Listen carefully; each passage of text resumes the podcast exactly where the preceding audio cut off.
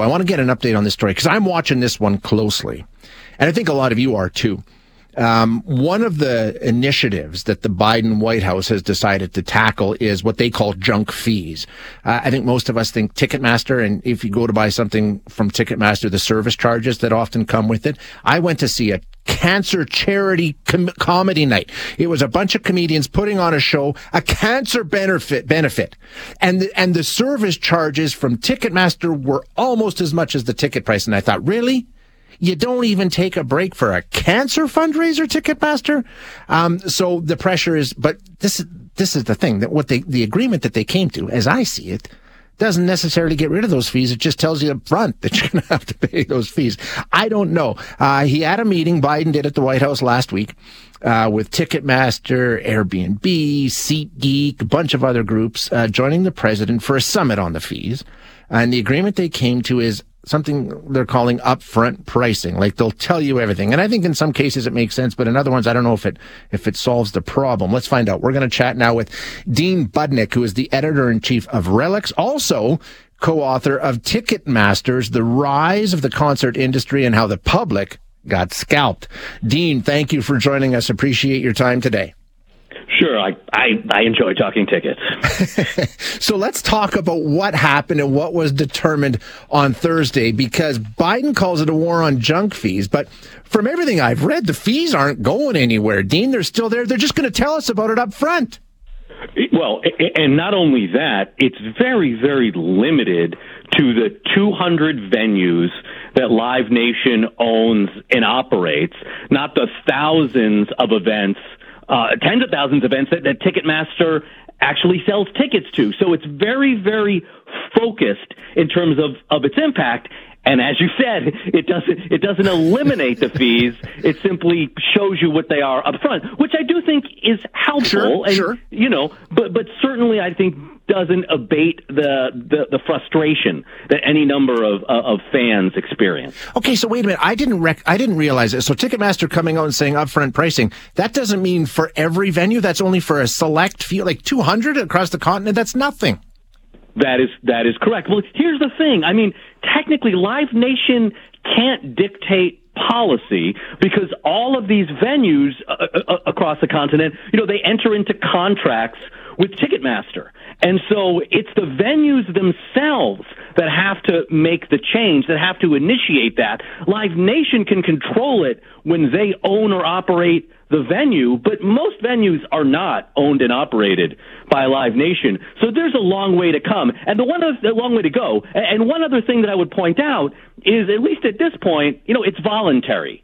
That's yeah. because at least in you know in, in Congress, in U.S. Congress, there are any number of bills that are pending that want to take the initiative and be a little bit more aggressive than I think uh, President Biden is attempting to do here. So there, there really there's a there's a long way to go. I think before people ultimately will feel very satisfied about what's happening. Oh, no question, absolutely. What about the uh, the resale sites? If we will, I think a lot of people avoid Ticketmaster if they can. So I'm thinking, I know SeatGeek was there. I don't know if Sub StubHub was there or or the other ones that we might use. But SeatGeek says they'll change what they do in terms of upfront pricing. So what what does that mean? Still fees, right?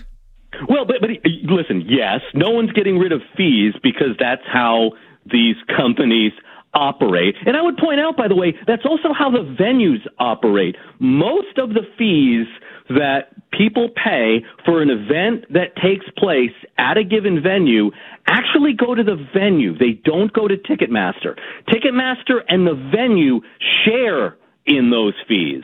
So, you know, eh, eh, Ticketmaster certainly can take some blame and should take some blame for this, but certainly it's not the only entity that should be singled out in a given instance.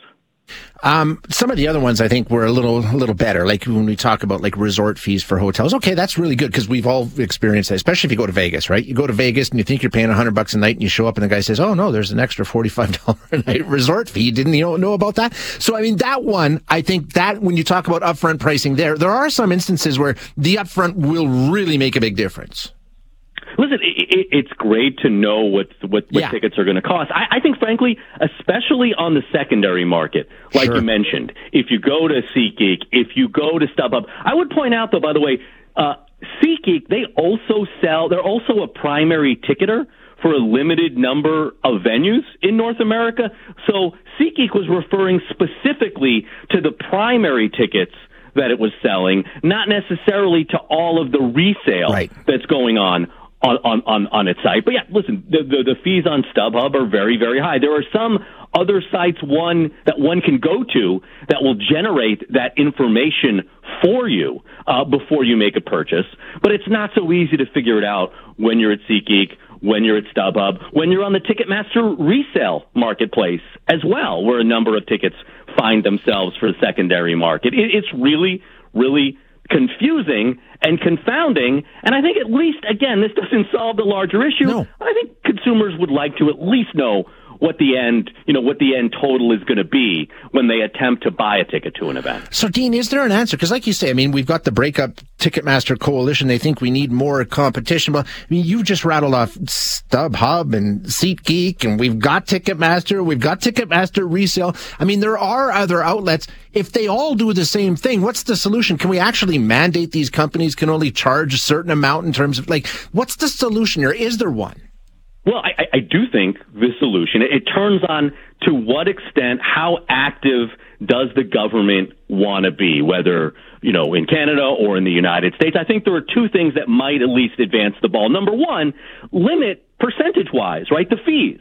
Allow people to, to make a profit, just not a gross profit on any of things, both on the primary yeah, yeah. market and the secondary market. The other thing that I would that I would say is that uh, Ticketmaster, when it gets a, when it secures a contract with a venue, the way that it does that is it offers that venue a signing bonus and an advance against fees, and then for, in, in exchange for the exclusive right to be the ticketer for that venue. Now, in in the UK in particular, you don't have one company that's the exclusive ticketer to an event. And when you have companies vying for contracts, the way that they're going to get the contracts with the venues is by advancing more money, by offering larger bonuses, and ultimately all the bonuses and those fees, those are paid for by concert goers, by ticket by ticket buyers, and that's where the problem is. So if you could end exclusivity of ticketing contracts. Again, it's a public policy question. Does the government want to intervene in right. these cases? Yep. Then, with that decision, t- ticket fees logically would, would, would go down because there's not all this advance money that has to be recouped. Yeah, I think you're right. That's what it comes into. How much intervention in what should be a free market do we want to have here? And I think at this point, a lot of people would say a lot, but you're right. It, it is a slippery slope. Uh, Dean, thank you for your time. I appreciate you being here.